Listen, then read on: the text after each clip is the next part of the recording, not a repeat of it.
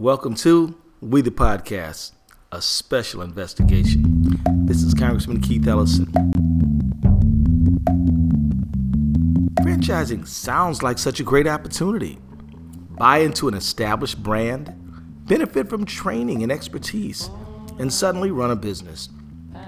We've all heard the advertisements stating, be your own boss, no experience necessary, proven business model.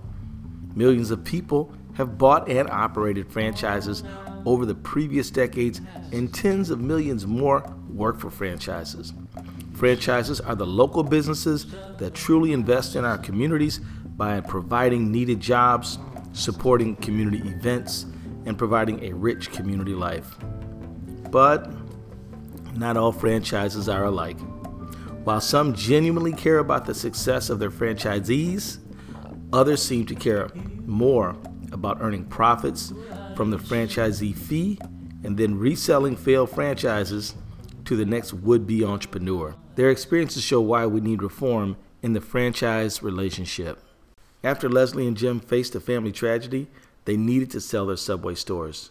They allege Subway's development manager refused to authorize several offers because he wanted the stores to himself. Leslie and Jim were forced to sell their stores to him at a lower price and after precious time had passed. As a result, they had to sell their family home. Well, we bought two Subway stores in 2004. Um, in 2006, our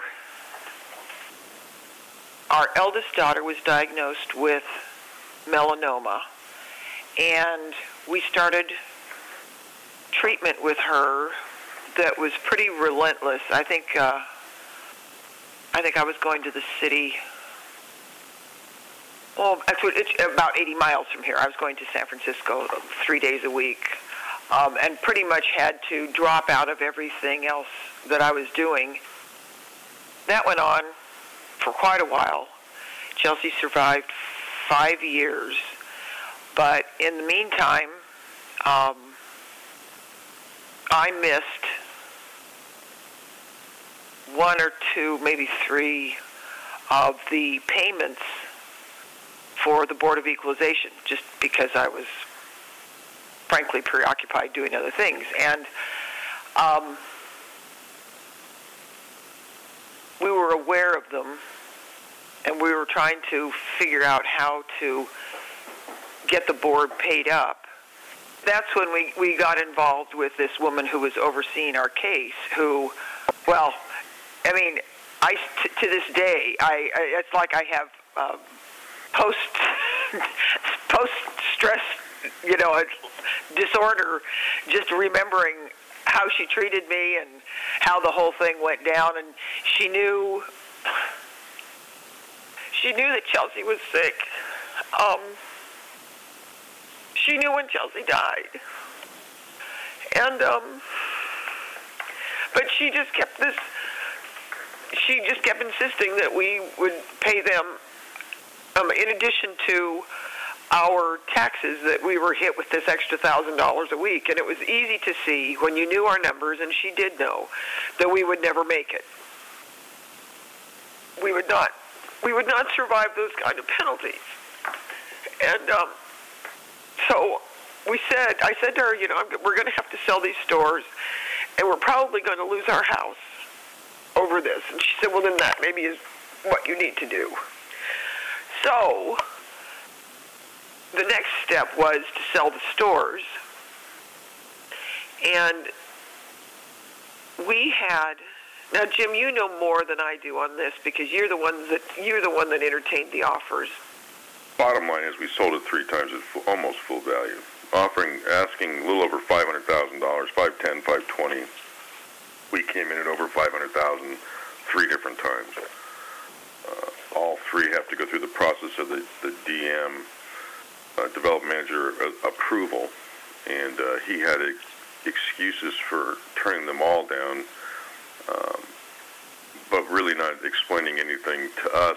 The issue really is, is it took over a year to do this, and we're paying $4,000 a month in taxes and some issues that we maybe, you know, right or wrong doesn't matter but to get out of this deal 10 10 months earlier, I could have kept my house. and at this point, uh, we're living in, we're renting our house where we raised our children. It's really, it, uh, it's a little skewed all the way down the line. But essentially, that's what happened. We get the low ball offers. We fought back up, but uh, the time that it took was was just not conducive to survival. The you know the power of the franchisee in this whole situation is pretty pretty minor, which is why I believe we're on the phone. Would you ever buy a Subway franchise again, knowing what No. happened to you? No. I've had people ask me that question. I would in I wouldn't know, and I tell people never to do it. You'd be better off to start your own and lose your own hundred thousand dollars and be held by the throat by franchisors that there there's no there's no accounting for your business. It's all their business. I mean, if you think about running a five dollar foot long sandwich and you don't even have the, the choice necessarily. They tell you that you do, but then they flood the market with advertising that ironically you have paid for. And you have if you if you tell a consumer when they walk in, I'm not going to I don't honor those those ads. I'm not going to honor that price. My foot long is 6 bucks. What's going to happen? I mean, you're you're you're forced whether you like it or not. And the the you know, you got the state of California. How about your rents higher? How about your, you know, the cost of doing business is just flat out higher, and they're running five dollar footlongs in Tennessee, and everybody's happy as a pig in mud. But it doesn't work everywhere, and I, I, you know, I understand trying to make the the needle move because that's your goal. But uh, you know, at whose expense? No, the franchise, the franchise system and the way it's been constructed is is horrible, and it needs to be changed we're out of the business, and we have we have maybe a bit of an axe to grind. But I'll tell you that the reason we're on the phone is because I personally think that this needs to change because there's a lot of people out there that are in tr- real trouble. Megan Edwards had years of successful experience in management, business, and administration in the healthcare industry and in the Canadian military when she purchased a Curves franchise. But when Curves sold its ownership to a venture capital firm, everything changed. The new management pressured her to purchase expensive and sometimes equipment that wasn't working, sell products like clothes and nutrition bars, and participate in expensive new marketing promotions featuring free giveaways to new members. These costly expenses, along with her monthly marketing fees, eventually ran her business into the ground. In my experience, there was no way to to win. Uh, you know, win meaning being do, doing good business and making revenue and and having a, a small income stream and maybe creating value for a, a business to be resold in the future. Um, we we when I took over the business, we brought it more into the, the green, and I had um, cut out a lot of unnecessary expenses that the previous owner had left. And within a year or two, we had we had been acknowledged as the best small business in our community by the local chamber of commerce. So we felt we were we were doing the right things by the community and by our members. And still, I continued to lose every month and, and have to to sacrifice my own quality of life and my own income, uh, not income so much as my own assets to keep the curves going. And still, every month, every couple of months, a new um, promotion came out. But um, oddly, all the promotions required you to put an upfront amount of money. You had to buy merchandise, buy the system. You had to provide tremendous amount of free um, giveaways to members, which or to potential members, in lieu of marketing and so on and so forth. But what I felt was was odd was that the the money that was handed over by franchisees that we had to surrender out of our revenue stream was real money, real time. But the promise of what we would receive was at best speculative. And in many cases, in my situation, and I think I, I can kind of speak for many other, other franchises, at least in this area of California, it didn't yield. These, these promotions did not yield the speculative response that we were constantly led to believe. And it, and it kept repeating itself. We were told that there's always another better promotion coming along. In the November of 2013, we were in a regional meeting that was hosted by the um, CEO Monty Sharma and various vice presidents, um, all the top top lines. And basically, the meeting was tantamount to being pressured into buying expensive new equipment, um, merchant, other merchandise, clothing, clothing racks, and, and other items that if we had all agreed to, if I had agreed to purchase those, not only could I have not have purchased it out of club revenues and even maybe even have obtained a loan, um, I certainly couldn't support it through my uh, credit line. I would have had to have come up with upwards of anywhere between twenty and twenty-five thousand dollars. We were given triplicate forms, or maybe it was quadruplicate forms, and made to sign those and fill them out. It was a tremendous amount of pressure. Vice presidents were standing shoulder to shoulder with the rest of us. At the end of our rows, Monty Sharma was handing out these documents.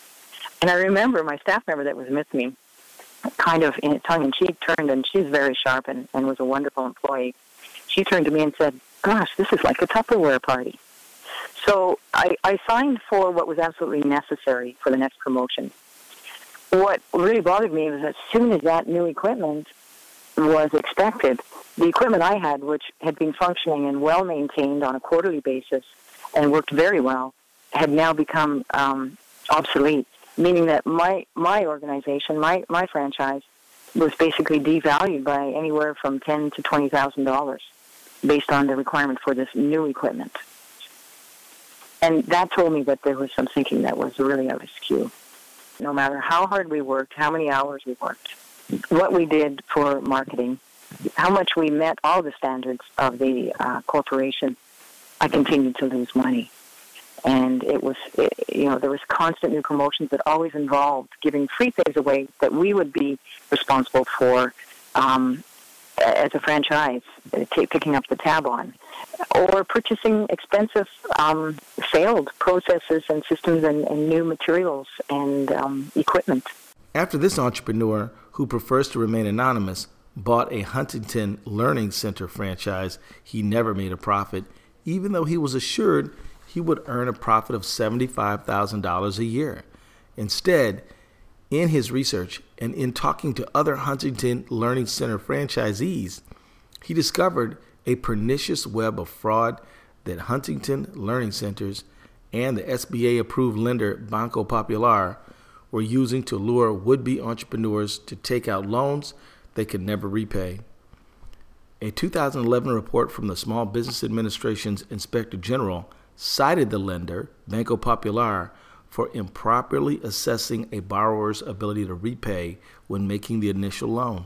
All the SBA do, is doing right now is funding a bunch of fraudulent businesses where the, the owners, these smaller or mid-sized corporations, are raking in money hand over fist at the expense of not just people like me, but at least I'm able to get back on my feet. There are people who have they've lost their families. Forget about just their homes. They've lost their families. You have no idea. People have committed suicide. People have uh, tons of um, uh, uh, divorces, and this is what the SBA is promoting. So what we're asking for simply is put the real real numbers in there if, if the SBA wants to borrow or lend to these franchisors that don't meet the requirements, if, if the SBA wants to lower their requirements and say, forget it, we don't even care about first year uh, that's fine. Lend to the franchisor, but allow the franchisee to know what the hell those real numbers are. Uh, let them know they are citizens, citizens of the U.S., those are taxpayer dollars. Let them know what the hell they're getting into. Don't hide it. Don't put information on your on your site that says what, what a great thing franchising is. Don't sit there and continue to lend knowing full well that you have default rates in the 50s, 60s, 70s, 80s, and 90s. I mean, this is a joke. I'm looking at the 2012 right now, the 2012 SBA default rate um, report. It starts off with wings and things at 94.12% failure rate. Tilden for brakes, 92.86% failure rate. This is over a 10-year period. Noble Roman Pizza, 86.36. Just a buck, 81.82. You got to be kidding me. Use the real numbers. Huntington Learning Center is showing um, you know, again, giving us 500,000, knowing full well that the real numbers are 250. This is what's going on. The SBA knows it.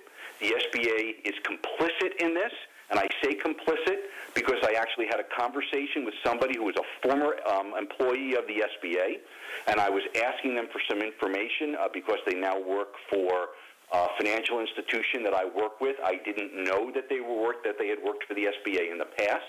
And when I started going through the history and I was told I was given false information, I had never mentioned the fact that I had owned a franchise. This person stopped me in mid sentence and goes, "Is this a franchise or was this a franchise?" I said, "Yeah. How did you know?" And they responded, "I used to work for the SBA. We all knew." Meet Roy Ewers. Roy purchased an Ace Hardware franchise in Virginia. To help finance his small business, he applied for Small Business Administration loans. He alleged that Ace Hardware provided financial projections that influenced the details of his loans, but some of the projections turned out to be false.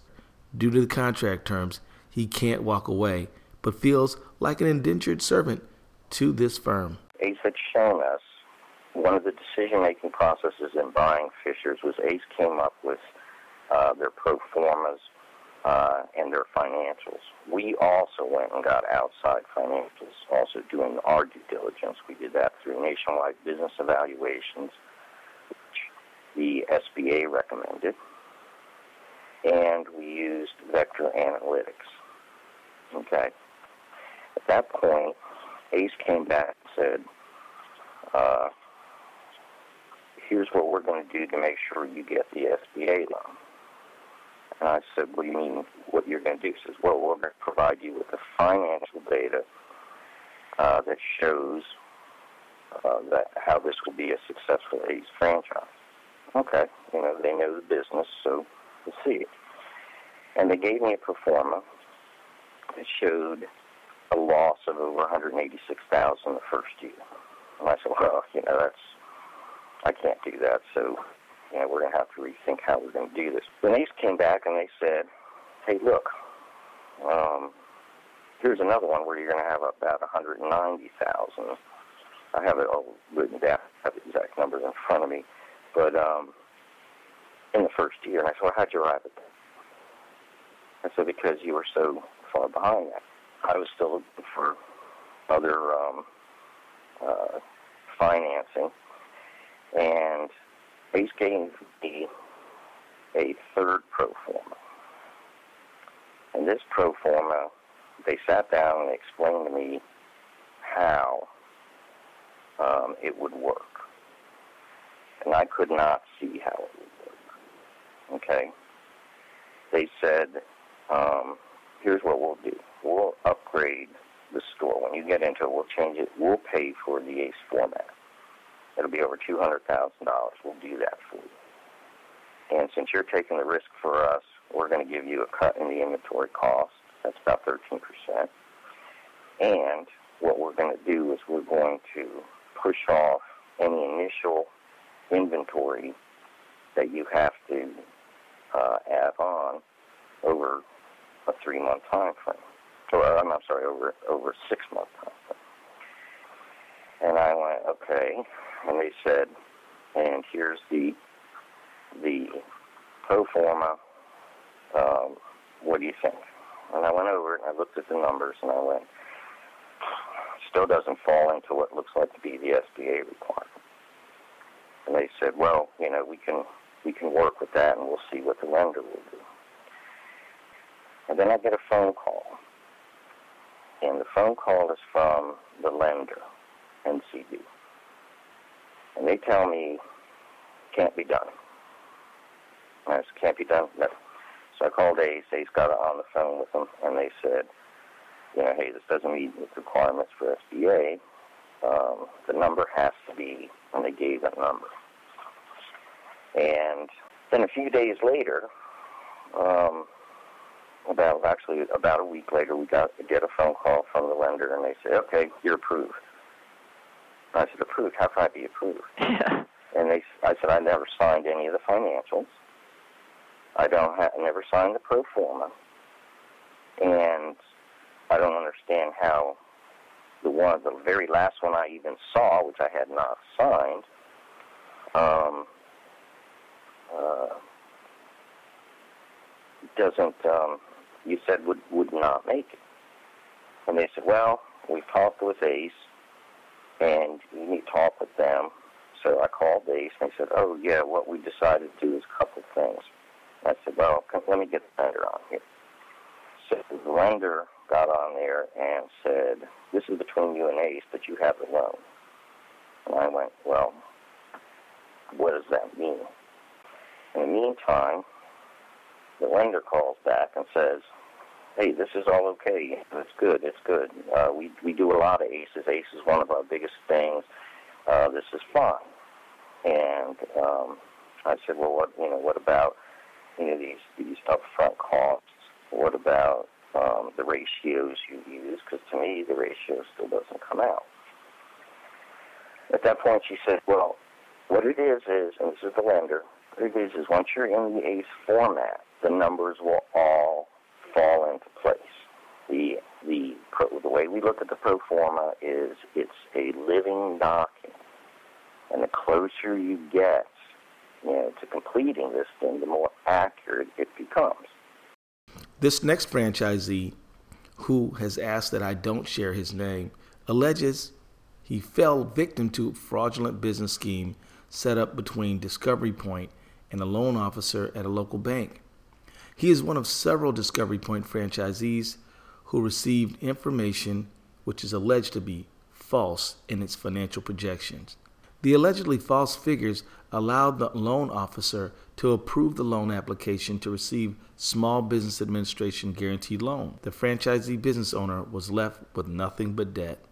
Discovery Point franchise uh, gave us a pro forma, like what is the projection like how much you invest and how much you get back, and so on. So what they do is they build a childcare center from scratch. That means uh, they buy the land, they build the center, and then sell the package. Uh, that is the building and the franchise business. Uh, so they gave us the number, and there was no way to verify it because other franchises will not share their financials. Uh, so we went to the bank, which normally financed this uh, business venture. It was a Fidelity Bank. And the lady over there um, was uh, very friendly and said, uh, she was uh, knowledgeable and uh, she said she has been financing Discovery Point for several years and knows uh, that it is very profitable. So we gave her the projections and she said, yeah, everything looks good and it will be uh, like a, the, the bank will finance the project and we have to put a 10% down payment. So we did the paperwork and so on and uh, opened the business in August of 2007. And uh, even from day one, we could never be cash positive. That means there was never enough income to pay the bank, to pay the franchise, and pay the salary, etc. So it was pretty much uh, like a um, sorry story from the beginning. And then finally, we complained to arbitration that the Discovery Point franchise uh, did something wrong and they gave us uh, false numbers. But in arbitration, the hearing, uh, the Discovery Point franchise lawyer mentioned that the bank supported the projections they verified the projections and the SBA loan was guaranteed based on those numbers. So why are you complaining that those numbers are bad? So the arbitrator, said, uh, okay, the bank supported these numbers, so nothing can be done. So it was all right. So we lost arbitration, we lost the center. Mike Sullivan owned two Big O Tire franchise locations in California, but after Big O Tires told him that they were no longer focusing on his regional market location, he chose to sell his second location to a third party. Big O agreed to get off the lease so he could sell, but then changed his mind. Through lease manipulations, Big O converted his store into a company owned location, causing him financial losses. Mike fears that this was an act of retaliation for his participation in a previous lawsuit against Big O Tires. Hi, my name is Mike Sullivan. Uh, I was a, fran- a, Big O Tire franchisee. I had a store that I opened in 2001 in Oakhurst, California, and Big O approached me about opening a second location in Fresno, California in 2003. Um, the second location was actually uh, a store that Big O had purchased the lease rights to and the equipment in the store from Winston Tire Bankruptcy Court. Um, so what I then did is I leased the store from them. They were the master on the lease, dealing with the landlord. Um, I was the third store in that market. And what happened over several years is they lost the two other stores. One guy went out of business because he couldn't make it because of his cost structure, uh, and that was a ground-up Big O Tire store build. The second store left because they weren't getting any value out of the franchise, uh, and they left in about 2005 um, because the, the, the marketing was not was not sufficient for them. So they left and went to another program uh, outside of Big O Tires, and that left me as the only store in the market. So for what what happened then is I went to Big O and said, hey, you know, we've got to get this thing addressed, and we've got to get stores in the market. It just doesn't work. Fresno market with one store. So over the net, so they promised me that it was a um, it was a priority market for them. They call it a priority market. They didn't say it was the number one priority market. They never said who was, but they said it was a priority market. And in about July of 2008, they came back and told me that Fresno was no longer a priority market, and in fact, they weren't going to do anything to develop the market.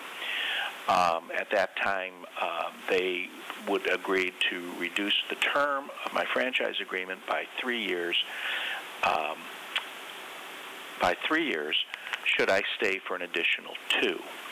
So um, to avoid litigation, I agreed to my wife and I agreed to that. So our our, our new franchise date would end in August of 2010. The lease required that I give them 120 days notice of my renewal intent on the lease, not the franchise agreement, but the lease. And uh, they had to give the landlord 90 days. So well before the 120 days, I contacted my local Big O rep, who, who directed me into a person in Florida. I contacted that person in Florida. We had a discussion. I explained to them that I needed to protect my investment, and uh, I wanted to know if Big O still was had no interest in the market, or if Big O had changed their mind and had an interest in the market. I assumed they had no interest in the market since in the two-year period that this had gone on um, they never had anybody come into the market and look at store development or anything of that nature. So about a week later, the lady called me back and said, no, we don't have any interest in the market. You are correct. And we're going to help you accomplish what you want to accomplish. And what that accomplished, what I needed them to do is to get off the lease so that I could control the lease so that I could sell the business because the lease required the lease with Big O required that it be a Big O store, and as a result, they needed to get off the lease so I could sell the business. They agreed to get off the lease. Uh, they told me I could start working with the landlord. They communicated to the landlord that they were going to get off the lease. And what they did in that 30-day window is they went, then went back to the landlord and said, no, we're going to stay. And in fact, uh, in uh, early 2010, uh, I went to the regional vice president and we had a discussion. And he basically said, Mike, I'm not going to give you this, any support unless you're committed to store unit growth, meaning increase the number of locations you have. And I said, I'm at this time, I, I can't agree to that. I need to get this store working the way it should be working. And that's the help that I'm asking you for that's in the franchise agreement. And they, he flatly refused to provide it to me. I had never violated any of my uh, any of the requirements of the franchise agreement. I'd never had a bad letter from them. I'd never been in default. I there, there was no reason for them not to renew me. I, I believe the management at the California Department of Corporations uh, were the ones that did not want this investigated. Um, did not want this fully investigated. Uh, they had numerous complaints from Big O tire dealers uh, regarding Big O's actions, but for some reason they refused to address it, and they cited uh, that they had workload issues, which is why they couldn't do it. Um, you know, Big O during the term of its of its agreement, we had to buy 75% of our tires from them. Um, if we didn't buy 75% of our tires, we were actually uh, could be in default of our franchise agreement. The fact that this guy had said to me, you know what, if you're not willing to grow store count, I'm not willing to give you the help that you were promised a year and a half ago. And I said, wait a minute, that's a violation of the franchise agreement. He basically says, yeah, so I don't care. If you're not going to grow store count, I'm not going to give you the help that, that that you're supposed to get. He changed the terms of the franchise agreement in doing that.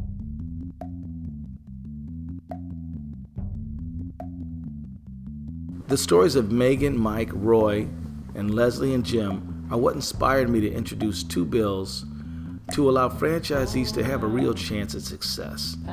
A recent study reported that more than 52% of franchisees cannot earn a decent living from their business. Some report not earning a salary themselves while struggling to pay employees.